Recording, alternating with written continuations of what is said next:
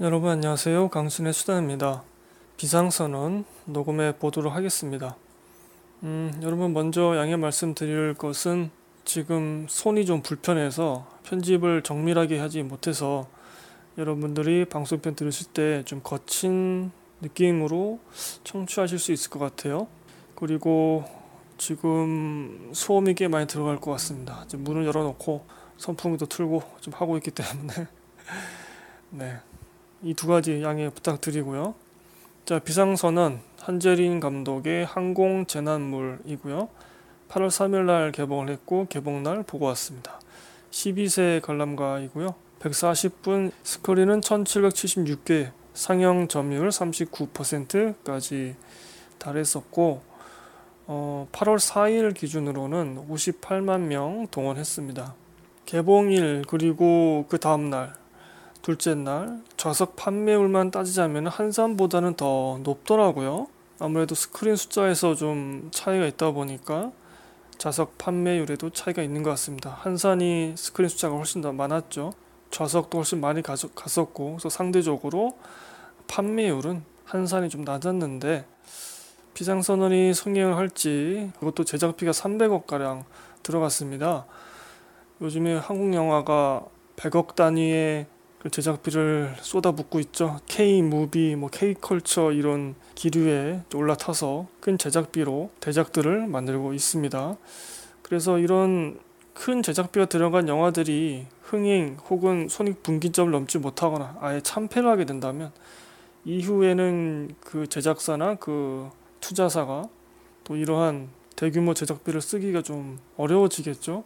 이 비상선언은 2020년 5월에 촬영이 시작돼서 10월에 마쳤는데요. 코로나 시국이 겹치면서 개봉이 많이 미뤄지기도 했었습니다. 그래서 당시에 개봉이 미뤄지기도 했지만 좀 완성도에서 좀 아쉬운 면이 있는 거 아니냐 이러한 어, 루머 아닌 루머가 좀 있기도 했었죠. 저는 이 영화가 음, 전체적으로 볼 때는 장르물, 그러니까 항공 재난물에서는 어느 정도 장르물의 재미는 갖추고 있다고 생각합니다. 전체 한국 영화에서 항공 재난물은 이게 처음은 최초는 아니라고 합니다만 이 근래에 있어서는 이렇게 큰 규모로 만든 항공 재난물은 처음이지 않나요? 그런 생각이 들고 음 그래서 그런 장르물의 기대를 갖고 영화를 본다면 괜찮습니다. 전반 후반 나누었을 때 전반의 템포도 빠르고 또 후반에 가면은 그 비행기가 이제 급 강화를 하게 되는데 그때 나오는 화면의 역동성, 공포, 혼란 이런 것들도 상당히 잘 구현을 했더라고요. 실제 그 기내 비행기 기내 세트를 만들어서 그거를 360도 돌린 거죠. 그래서 실제 배우들이 그 돌아가는 중력이라든가 고통이라든가 실제 겪으면서 촬영을 했고 근데 후반에 가면은 가족애 혹은 가족주의 이런 비슷한 것이 나오면서 영화가 좀 그 장르물의 쾌감 그런 것들을 많이 잃어버린다고 생각합니다. 그리고 더 정확하게 말씀드리자면 그 지점에서 이 영화가 좀 위험한 이야기를 하고 있다. 어떤 분들은 전체주의의 그런 향기가 난다. 그런 말씀도 하시는데 저는 일본식 집단주의의 냄새가 났습니다. 제가 굉장히 싫어하는 일본식 집단주의.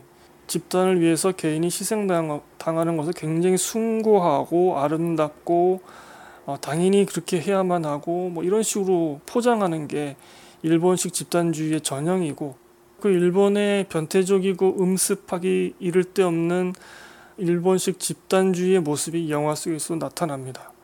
그런 면에서 좀 위험한데 거기다가 이제 세호로 사건에 그런 잔상을 더 입힌단 말이죠. 굉장히 위험한 시도라고 생각하는데 네, 그건 제가 후반부에 자세하게 좀 말씀드리도록 하겠습니다. 그래서 전체적으로 보면은 항공 재난물, 장르물의 재미, 쾌감은 있는 것 같다.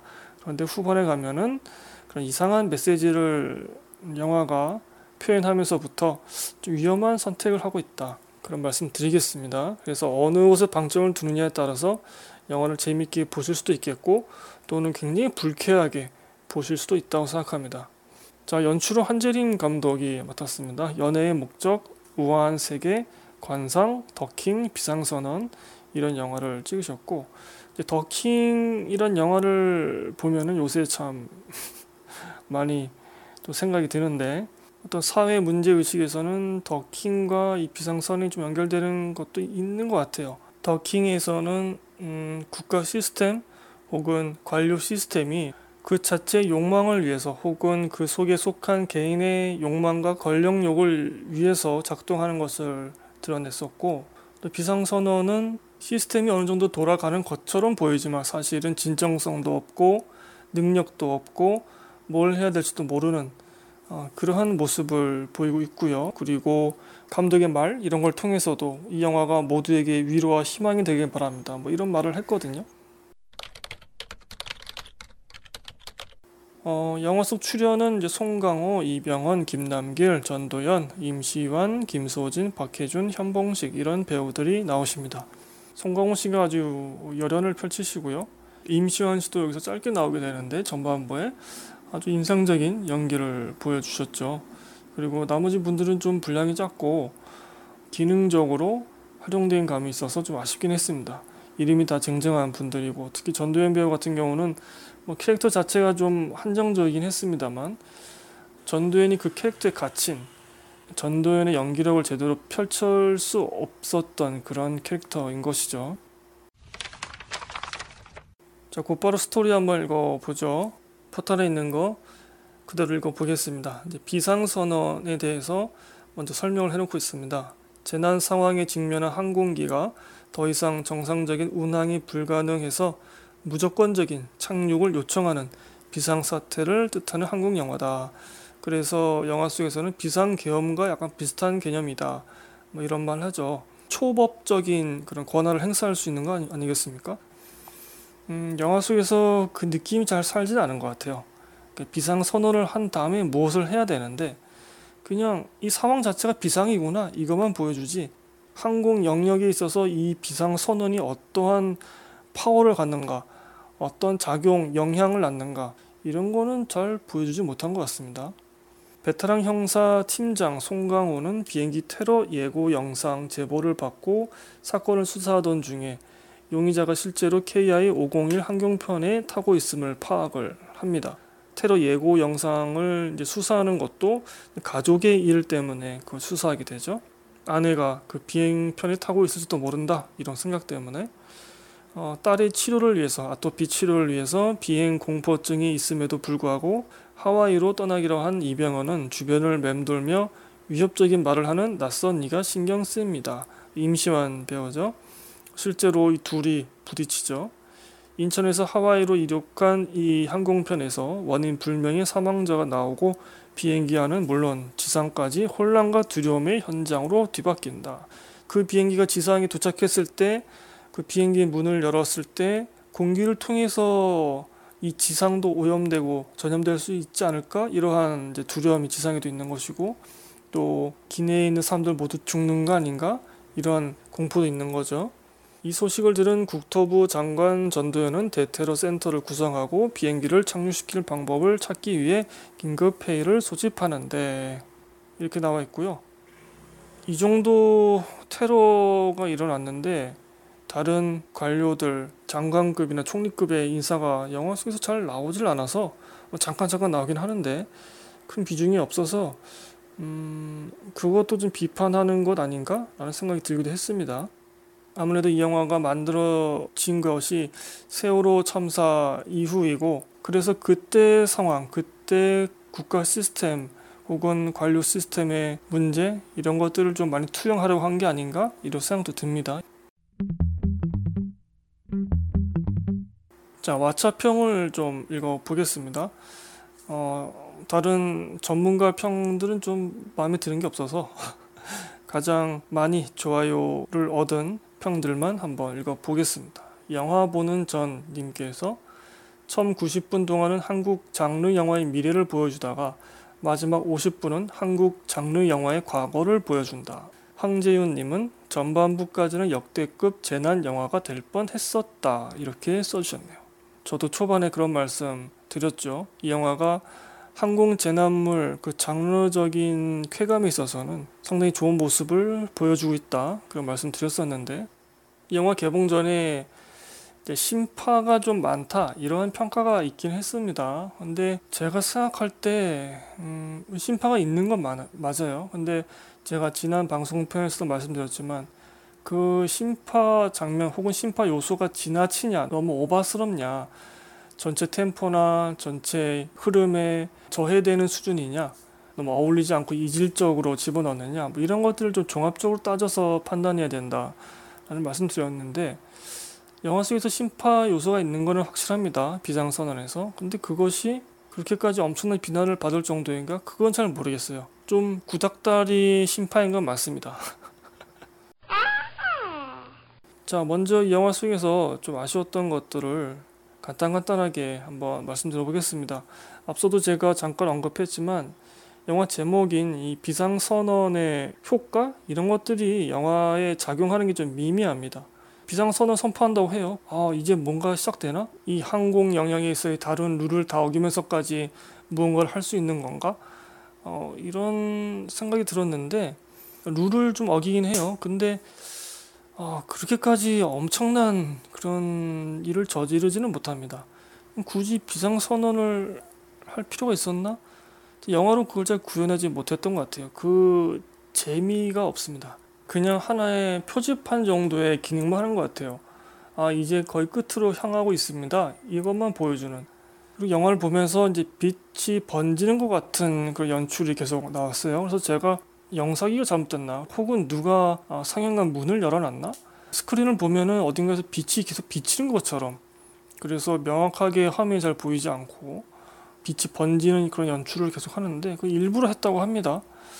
왜 그렇게 했는지 모르겠어요. 좀 이해가 안 가는데 괜히 그렇게 오바를 해가지고 화면도 잘 보이지도 않고 집중도 잘 안 되고 그리고 제가 있는 상영관에서 저는 대사가 잘 들리지 않았는데 제가 저희 부모님하고 같이 보러 갔을 때 부모님은 뭐 잘 들렸다 이런 말씀 하시더라고요. 워낙 그 배경음악이 초반부터 아주 강박적으로 크게 나옵니다. 그래서 저에게는 좀 대사가 묻히는 감이 있었고요. 그리고 제가 정말 싫어하는 그런 카메라 연출이 들어갑니다. 카메라를 엄청나게 흔들어 댑니다. 초반부터 좀 긴장감을 부여하고 싶고 그러한 의도로서 이것을 카메라를 흔들기 시작하는데 이거야말로 진짜 구닥다리 연출이라고 저는 생각을 합니다. 아, 중요한 순간에만 카메라를 흔들어도 긴장감이 충분히 살거든요.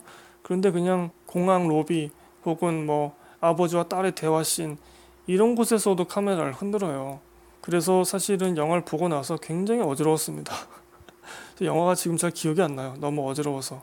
저같이 좀 이렇게 멀미가 쉽게 날 수 있는 사람은 영화를 보시고 나서 좀 많이 힘드실 것 같아요. 그러면 좀 아쉬웠고.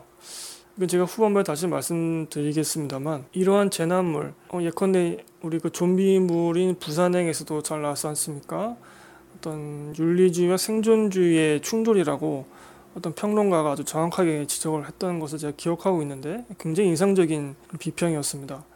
생존주의가 꼭 나쁜 건가? 이렇게 그 평론가는 말씀을 하셨었죠. 근데 부산행 같은 경우는 윤리주의를 끝까지 밀고 나갔죠. 생존주의 같은 경우는 생존을 위해서는 윤리를 잠시 접어둘 수 있다.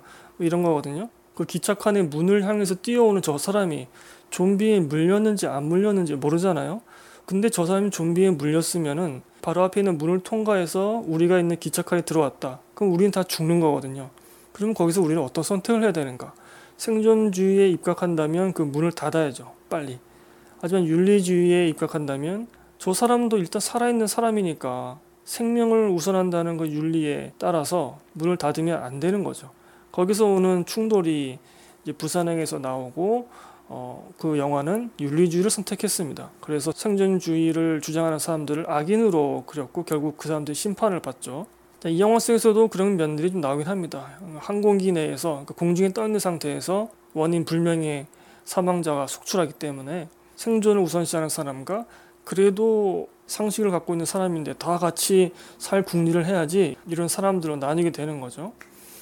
어, 영화 속에서 이병헌이 아픈 딸과 함께 비행기를 탔다고 앞서 스토리에서 나왔는데 그 병이 누군가로부터 발발하고 나서 사람들이 각자 피부에 수포가 있는지 없는지에 따라서 두 부류로 이제 격리가 됩니다. 수포가 있는 사람과 수포가 없는 사람. 이병헌과 딸 같은 경우는 그때까지만 해도 이제 수포가 없었단 말이죠. 영화 속에서. 그래서 수포가 없는 비행기 칸으로 가려고 하죠. 하지만 이 딸 같은 경우는 아토피 피부염을 앓고 있었기 때문에 그냥 모르는 사람이 이 피부를 보면은 수포로 오해할 수 있는 것이죠. 그래서 그 사람들이 가라 여기서 당신 떠나라 이런 얘기를 하죠. 자 여기서 이제 이병헌이 어떤 선택을 하게 됩니다. 굉장히 이해가 안 되는 선택이었어요. 아버지와 딸인데 이 딸의 병을 어떻게 해서든지 간에 좀 낫게 하기 위해서 지금 하와이로 가는 중인데 쉽게 그런 선택을 한다? 어, 굉장히 이해가 안 갔고 또 한 가지는 이제 영화 속에서 기내의 승객 들이 전부 어떤 선택을 또 하게 되죠. 아, 그것도 좀 상당히 마음에 안 들었습니다. 네, 제가 그건 후반에 이제 스포를 하면서 말씀드릴 텐데 그 선택 그 자체보다는 그 선택을 하기까지 어떤 영화적인 흐름, 논리 구성 이런 것들이 상대에게 민폐를 가하면 안 된다. 뭐 이런 느낌? 왜냐하면 이 영화 같은 경우는 이제 세월호 참사 이후에 어, 나온 영화이고 감독도 분명 그런 참사의 아픔을 의식하는 가운데 이 영화를 만들었을 걸로 저는 생각을 합니다. 그 영화 속에서 그래서 세월호 참사가 연상되는 그런 장면들, 인물들을 배치해 놓았고요. 우리가 세월호 참사를 겪으면서 피해자들 혹은 유가족들을 향한 윤리가 아주 파탄 지경으로 무너진 피해자와 유가족을 바라보는 우리의 시선 자체가 윤리성이 단 1도 없는 그런 상태였던 것이죠. 우리가 모두 그것을 스스로 깨달으면서 자괴감이 들기도 했었고 그 탓에 아, 윤리주의를 좀 지나치게 영화 속에서 표현한 거 아닌가? 그런 생각도 좀 들긴 하네요. 여튼이간 좀 그게 좀 마음에 안 들었습니다. 그리고 또 한 가지는 영화 속에서 이제 가족애 혹은 가족주의가 나오게 되는데 이건 좀 장단점이 있는데 하여튼간에 그것이 나오게 되면서 특정 직업의 어떤 투철한 직업 의식 이런 것들이 좀 많이 묻힙니다. 경찰이나 승무원이나 기장이나 이런 분들에게 있어서 투철한 직업 의식이 나올 수 있는 부분인데 그냥 보아도 그렇게 많이 영화 속에서 표현되지 않는 것 같고 또 가족애가 함께 결부되어 있는 캐릭터를 통해서는 아예 그런 직업 의식 그런 면들이 거의 나오지 않는 것 같습니다. 이 캐릭터가 열심히 하는 것은 가족의 일이 걸려있기 때문이다. 이렇게 관객에게 전달되는 거죠. 그래서 뭔가 좀 멋있는 캐릭터 그런 느낌이 많이 부족했던 것 같습니다. 공공을 위해서 헌신한다기보다는 그냥 사적인 이유로 그렇게 열심히 하는 모습을 보이기 때문에 전도연 캐릭터만이 이제 지상에서 장관으로서 직업의식을 보여주는데 좀 임팩트가 약하다고나 할까요? 전도연 씨 연기도 그 캐릭터에 좀 막힌 듯한 계속 느낌이 들어서 전체적으로 좀 영화 속에서 직업 의식을 투철하게 보여주는 캐릭터 그런 면면이 좀 많이 심해진 거 아닌가. 전도연 캐릭터가 그 제약회사와 부딪힐 때 아, 그런 모습이 나왔나? 너무 술술 풀리지 않았나? 상황이? 글로벌 제약회사가 그 정도로 약하다? 아, 이것도 좀 어이가 없었고. 자, 좋았던 거는 많은 분들이 그런 생각하실 것 같은데 항공재난 그 상황 자체가 굉장히 실감나게 묘사가 됩니다. 특히 그 빛의 활용이 참 좋았다고 생각되는데 이제 기체가 회항을 할 때 혹은 이제 기체가 하여튼 움직일 때 창문 들어오는 빛의 움직임을 통해서 지금 이 비행기가 원래 가려던 방향이 아니라 다른 방향으로 움직인다던가 아니면은 이 비행기가 급강하를 한다거나 제대로 운행을 못할 때 창문으로 들어오는 빛을 이용해서 그 혼란스러움을 더 주더라고요. 빛이 막 요란스럽게 움직이면 그 혼란스럽잖아요. 우리가 볼 때 시각적으로 그런 느낌도 좋았고 약간 좀 과할 정도의 배경음악 이런 것도 뭐 어떻게 보면 나쁘게 평가할 수도 있지만 이런 재난물에서는 괜찮을 정도였다 그런 생각이 들고요. 무엇보다 그 세트를 360도 돌리면서 정말 실감나게 어, 모든 배우들이 고통을 받는 모습 네, 이런 것들이 정말 너무 실감나게 나와서 음, 앞서 마차 평처럼 한국 장르 영화의 미래가 살짝 보였었다. 그 영화 속에서 이제 범인이 빠르게 색출됩니다. 뭐 이미 이 영화에 대해서 검색하신 분들은 범인이 누구다라는 것을 아시겠지만 음 그래서 범인 잡느라고 고구마 몇 개씩 먹고 질질 끄는 그러한 이야기로는 흘러가지 않아요. 그러니까 범인 자체가 중요한 게 아닌 거죠. 비행기 속에서 발생한 그 재난 상황 자체가 이제 주요 포인트인 것이고 그것을 영화 속에서 뭐긴 분량 보여주고 있는 것이죠. 그래서 어떤 분들은 너무 빠르게 범인이 나온 거 아니냐, 긴장감이 앞에서부터 떨어졌다 이런 말씀을 하십니다만 이 영화는 범인 잡는 영화가 아니잖아요. 장르물로 볼 때는 물론 그 요소도 어느 정도 재미를 줄 수 있겠습니다만 주요한 포인트는 그게 아니니까요. 그리고 영화 속에서 이제 가족의 혹은 가족주의가 나온다고 계속 말씀드리고 있는데 음, 이렇게 말하고 있다고 생각해요. 내 가족이 거기 있다면 그렇게 쉽게 포기할 수 있는가? 이거를 말하고 있다고 생각합니다.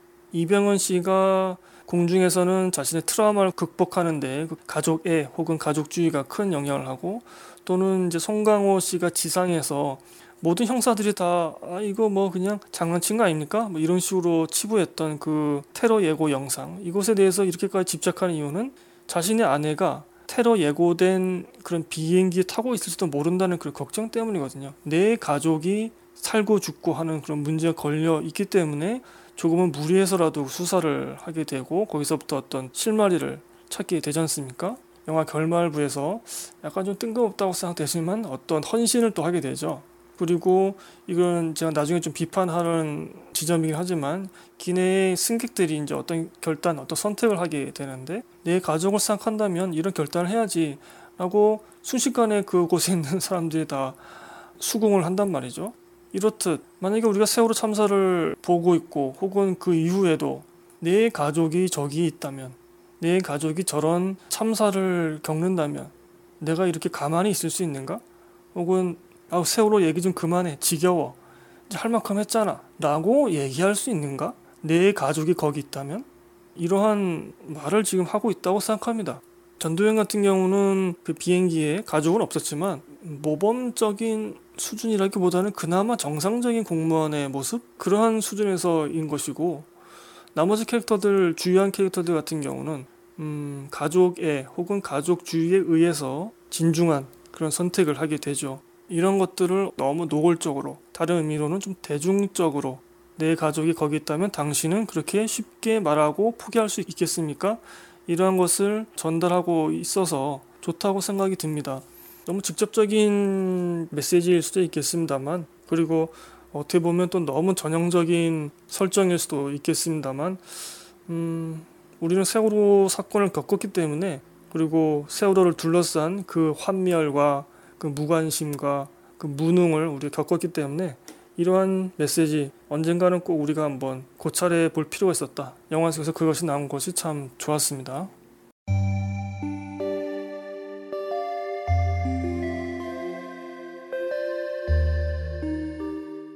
자 여기서부터는 좀 스포를 좀 하겠습니다 여러분. 스포를 할 수밖에 없네요. 아, 유튜브 들어오시는 분들은 여기서 그 챕터를 점프하시면 되겠죠? 아직 영화 못 보신 분들은. 그리고 팟캐스트로 청취하시는 분들은 한 몇 분 정도 뒤로 점프하시면 될 것 같습니다. 자 생존주의와 윤리주의 그리고 세월호 사건을 함께 뭉뚱그려서 이야기를 드려보도록 하겠습니다. 영화 속에서 결국 그 기내 승객들이 자신들은 비행기 안에서 죽겠다 이런 말을 하죠. 이 항공기 기내에 있는 승객들 입장에서 본다면 이들은 생존을 포기한 겁니다. 생존주의를 저버린 거예요. 앞서도 제가 이 영화가 어, 좀 지나치게 윤리주의를 강변하고 있지 않나? 네, 그런 말씀을 드렸습니다. 그래서 영화 속에서도 계속해서 바이러스에 감염된 것처럼 보여서 피부에 수포가 난 사람들한테 다른 칸으로 빨리 가라고 그 사람들 쫓아내는 사람을 악인으로 묘사를 하고 특히 그 사람이 여고생으로 보이는 네, 세월호가 겹치죠. 여고생으로 보이는 캐릭터들을 괴롭힐 때 다른 캐릭터들이 그 악인을 비판한단 말이죠. 생존주의를 내세우는 사람이 악인으로 설정됐고 또 그 악인이 세월호가 겹쳐 보이는 피해자 여고생들을 괴롭혔고 다른 캐릭터들은 그 악인을 또 비판했다. 이건 윤리주의에 입각한 거라고 저는 생각합니다. 자, 영화 전체적으로 이렇게 윤리주의를 끌고 나가다가 마지막에 이제 기내 승객들이 모두 자신들의 생존을 포기하는 그런 선택을 하게 되죠. 물론 아예 영화의 끝에는 결말에는 이제 그 승객들이 모두 지상으로 내려와서 뭐 행복하게 파티하고 뭐 합니다만 여하튼 간에 그런 선택을 한단 말이죠. 전체적으로 윤리주의가 강하게 담겨 있는 것 같은 이 영화 속에서 기내 승객들이 스스로 생존을 포기하는 선택을 한다. 이것도 꽤나 숭고한 희생처럼 묘사가 되고 포장이 됩니다. 근데 과연 그럴까요? 이들은 이 기내에 있는 승객들은 생존주의를 포기한 것이 됩니다만 사실은 지상에 있는 사람들의 생존주의에 희생당한 사람들이죠. 즉 그 기내 승객들의 선택은 지상에 있는 사람들의 생존주의의 결과물입니다. 영화가 전체적으로 강하게 윤리주의를 펼치다가 그 중요한 순간에서는 지상에 있는 사람들의 생존주의를 강변합니다. 선택합니다. 뭔가 핀트가 안 맞죠. 앞뒤가 다르고 만약에 이렇게 하나의 어, 흐름이 바뀐다면은 그것에 대한 충분한 논리를 보여줘야 되고 또 해명을 해줘야 됩니다. 어떤 근거가 있어야 돼요. 근데 그것을 가족애 혹은 가족주의 이런 걸로 쓰고 있는 거죠. 우리 지상에 있는 가족들이 내 딸이 나 때문에 이 병이 걸리면 어떡해. 나 그냥 이 비행기에서 혼자 죽는 게 나을 것 같아. 실제로 캐릭터들이 그런 말을 하죠. 이런 가족의 혹은 가족주의를 근거로 내세우면서 윤리주의에서 생존주의를 선택하는 그런 흐름 전환을 보여줍니다. 근데 영화는 그렇게 흐름을 바꿨다는 것, 즉 지상의 생존주의를 선택했다는 것을 숨겨버립니다. 그래서 기내에 있는 사람들이 숭고한 희생을 했다. 즉 기내에 있는 사람들이 생존주의를 포기했다. 처음부터 끝까지 윤리주의를 밀고 가고 있는 중이다. 이런 식으로 나가게 됩니다. 사실은 지상에 있는 생존주의를 선택한 건데 이렇게 속이고 있는 겁니다. 생존주의가 더 옳다, 윤리주의가 더 옳다. 이것은 각 상황이나 뭐 사람에 따라서 다르게 판단할 수 있다고 생각합니다. 그 자체를 제가 뭐 비판하려고 하는 건 아니에요. 자, 영화 속에서는 앞서 제가 말씀드렸다시피 가족의 혹은 가족주의를 이제 그 근거로 제시합니다. 근데요, 이것이 정말로 제가 볼 때는 일본식 집단주의의 전형입니다. 그 영화 속에서 나왔던 모습들이 집단의 명예를 실추시키기 싫다. 난 여기서 할복하겠다. 이런 느낌이랄까? 기내에 있는 승객들의 그 선택이 숭고하고 뭔가 헌신적인 것처럼 보여지만 사실은 자신의 생존을 포기한 것이고 지상에 있는 사람들의 생존과 이기주의를 위해서 희생당한 거거든요. 그거를 일종의 윤리주의로 계속 속이고 있는 것이고 영화가. 그것이 사실은 일본식 집단주의 아닙니까? 집단을 위해서 희생하는 너 개인은 상당히 윤리적인 거야. 너의 희생은 숭고해. 너는 참 아름다워. 명예로운 사람이야. 굳이 일본식이라고 할 필요도 없이 전체주의 그런 사상이라고 볼 수도 있겠죠. 저는 어, 특히 일본의 그런 집단주의 느낌을 굉장히 싫어하기 때문에 그냥 일본식 집단주의라고 계속 말씀드리고 있는 겁니다. 이것이 일반적인 개인의 희생이나 헌신, 그러니까 자발적인 희생이나 헌신과 다른 점은 이 영화 속 같은 경우는 생존주의와 이기주의로 인해서 어떤 특정 개인의 희생을 바라고 있는 그런 집단이 존재하고 있는 것이죠. 그 점이 차이라고 할 수 있겠죠. 자, 또 한 가지 이 영화가 굉장히 고약하고 위험하다고 제가 생각하는 까닭은 세월호 사건을 영화 속에서 엮고 있기 때문입니다. 물론 감독은 음, 나쁜 의도는 아니었을 거라고 저는 생각이 드는데 저는 사실 그 화면이 어지러워서 잘 기억을 못하고 있습니다만 영화 속에서 나왔던 여고생들이 뭐 교복을 입고 있었다고 하더라고요. 그렇다면은 이것은 자신들이 여고생인 것을 드러내는 장치이겠죠.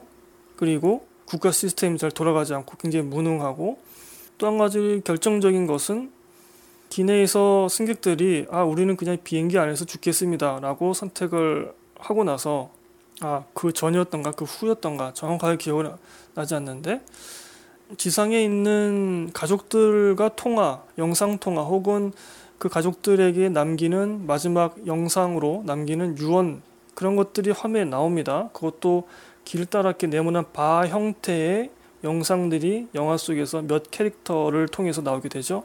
송강호의 아내의 영상도 나오게 되고 다른 캐릭터들의 영상이 나옵니다.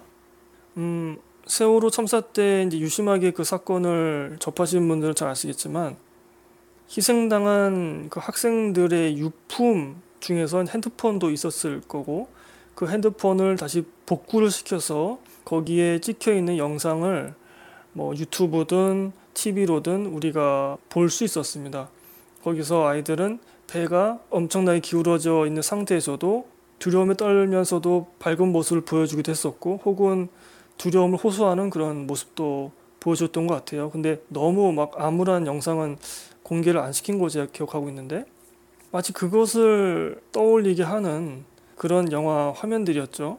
제가 아사코라는 방송편에서도 말씀드렸습니다만 로맨스 물에서 일본의 동일본 대지진 그 사건을 언급하고 혹은 그것을 설정으로 쓰고 이렇게 해서라도 그들은 그것을 좀 극복하려고 하는 것 같다. 위로하려고 하는 것 같다. 이런 말씀 드렸습니다. 하지만 그 영화에서 혹은 다른 영화들에서도 동일본 대지진을 언급하는 뭐 두더지라든가 그런 영화들에서도 직접적인 묘사를 거의 하지 않고 있죠. 근데 이 영화는 어떻게 하고 있습니까? 교복을 입은 여고생들이 나오고 우리가 세월호 참사 때 보았던 그런 마지막 영상들 그런 것들이 똑같이 핸드폰 비율의 화면을 통해서 스크린으로 나오게 됩니다. 그런데 이렇게 세월호 사건을 영상시키는 이런 장면들과 이런 흐름들이 무엇을 위해서 나오느냐? 윤리주의에서 지상 사람들의 생존주의로 갈아타는 그리고 그것을 숨기는 그 시점에서 세월호 사건에 이런 것들이 나오게 됩니다. 정리하자면 이 영화의 포장을 위해서 세월호 사건의 요소를 직접적으로 인용했다는 거죠. 뭐 하자는 겁니까, 이게? 장난하는 것도 아니고. 앞서도 제가 말씀드렸지만, 모르겠습니다. 저만 그렇게 생각하고 있는지 모르겠는데, 저는 이 승객들의 선택이 굉장히 고약하고 음습하고 변태적인 일본식 집단주의 느낌이 난다고 했습니다. 거기다가 세월호 사건을 붙여요? 세월호 사건의 희생자들이 누구를 위해서 헌신해서 그런 피해를 겪은 겁니까, 지금? 우리가 아직은 세월호 참사를 이런 식으로 회상해서는 안 된다고 생각합니다. 그것도 이렇게 직접적인 연출과 장치로. 모르겠습니다. 제가 또 이렇게 너무 오해를 해서 악의가 없는 감독님을 욕하고 있는 건지도 모르겠습니다만, 이거는 너무 고약해요. 어, 저는 세월호 사건의 음, 그런 기억을 심파의 요소로 썼다고까지는 저는 보고 싶진 않습니다. 영화 속에서 설마 그렇게까지는 안 하셨겠죠. 심파로 쓰려고 세월호 사건을 썼다? 와 그거는 진짜 설마 그렇진 않겠죠. 인간적으로다가 음, 제가 지금 화가 나는 거는 세월호 사건을 직접적으로 이렇게 인용한 것도 문제인데 그것을 영화 속에 나타난 어떤 흐름의 전환을 숨기고 포장하고 그런 수단으로 세월호 사건을 썼다는 겁니다. 이게 이 사건이 그런 수단으로 쓸 만큼의 이게 사건인가요? 정말 참담합니다. 암담합니다, 진짜. 제가 어, 괜히 오해해서 이렇게 열받아서 얘기하는 걸, 거면 차라리 좋겠습니다. 네.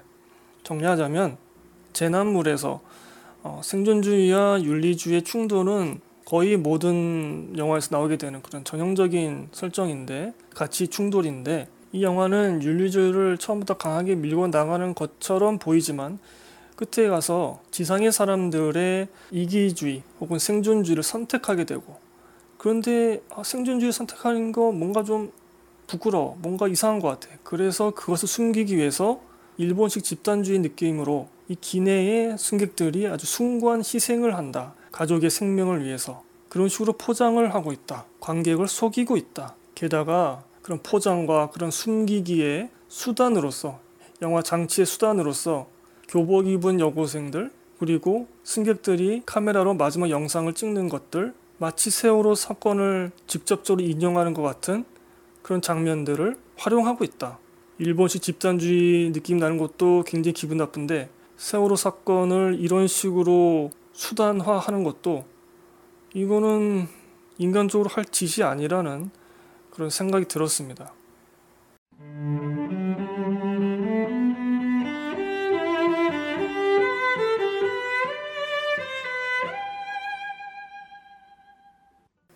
부디 제가 어, 괜히 혼자 오해해서 이렇게 열받아 하는 거면 좋겠네요. 자, 총평하겠습니다. 이 영화 많은 분들이 말씀하셨던 것처럼 항공 재난물, 그 장르물의 재미와 쾌감은 상당히 좋은 편입니다. 초반부터 템포를 빨리 하려고 했고 단순히 비행기의 일뿐만이 아니라 지상에서 일어나는 일도 함께 담고 있기 때문에 계속해서 이 140분이 흥미진진하게 흘러가는 모양새이지만 후반부에 들어서는 특히 결말부에 들어서는 음, 여러 가지 좀 위험한 메시지들을 계속 보여주고 있다. 음, 이제 마지막에 보면은 결말부에 보면은 송강호가 앉아 있고 이병헌이 그 송강호를 이렇게 내려다 보면서 웃는 모습이 나옵니다. 송강호도 웃는 것처럼 음, 보여요. 이병헌이 그 웃는 모습을 장면 두 번 정도 조금 길게 그렇게 보여줍니다. 송강호가 어떤 헌신을 했는가 그것에 대한 감사한 마음 그것을 이병헌 캐릭터를 통해서 표출하려고 하는 것이겠고 음, 우리가 이런 재난을 맞이해서 정말 내 가족이 거기 있다면 내 가족이 그 상황에 처했다면 그러한 가족의 혹은 가족주의의 심정으로 이런 재난을 함께 극복해 나가려고 해야 된다. 내 가족의 일처럼 어, 뭐 그런 거를 보여주려고 한 거겠죠. 근데 그 장면 굉장히 좀 괴기스럽지 않나요? 영화 보신 분들 송강호가 이렇게 의자에 앉아 있고 이병헌이 그 송강호를 내려다 보면서 어, 미소를 띱니다. 굉장히 좀 괴기스러웠습니다. 이것도 약간 일본 냄새가 났어요. 약간 변태스럽고 제가 굉장히 비판했던 행복 목욕탕이라는 일본 영화가 있습니다. 제가 저 강신의 영화제에서 최악의 영화로 뽑았던 영화이기도 한데 그 영화 결말의 느낌이 좀 났습니다. 영화 보신 분들은 어떻게 생각하실지 모르겠네요. 아, 다음 주에 이제 헌트가 개봉한다죠. 음, 헌트가 참 기대가 됩니다. 개인적으로는 역시 비상선언보다는 헌트이지 않나 그런 생각이 있고요. 어, 헌트 그 다음 주에는 이제 높이라는 영화가 또 개봉하죠. 그것도 굉장히 평가가 좋긴 하더라고요. 그래서 가능하면 이 두 영화 또 향후 2주에 걸쳐서 개봉일에 보고 개봉주에 편집해서 올리도록 해 보겠습니다. 저희 방송은 유튜브와 네이버의 오디오 클립, 캐스트박스, 쥐약, 구글의 podcast나 iTunes 등에도 올라가고 있습니다. 여러분들 쓰시는 팟캐스트 어플에 최신 리스트가 뜨지 않으면 저에게 알려주시길 부탁드리겠습니다. 또 트위터와 블로그 있으니까요. 강신의 수다 검색하셔서 찾아와 주시고 방송 들으시다가 다른 생각 드시는 부분은 저에게 또 댓글로 남겨주시면 참 감사드리겠습니다. 어, 이제 9월 말에 저 블로그를 또 옮겨야 돼서 이것도 작업하는 것도 굉장히 힘들겠네요. 저는 여기서 마치고 다음 주에 헌트를 들고 아 지금 너무 기대가 됩니다. 헌트 이 헌트 들고 다시 찾아뵙도록 하겠습니다. 여러분 건강하시고요. 다음 주에 다시 찾아뵙겠습니다. 감사합니다, 여러분. 안녕히 계세요.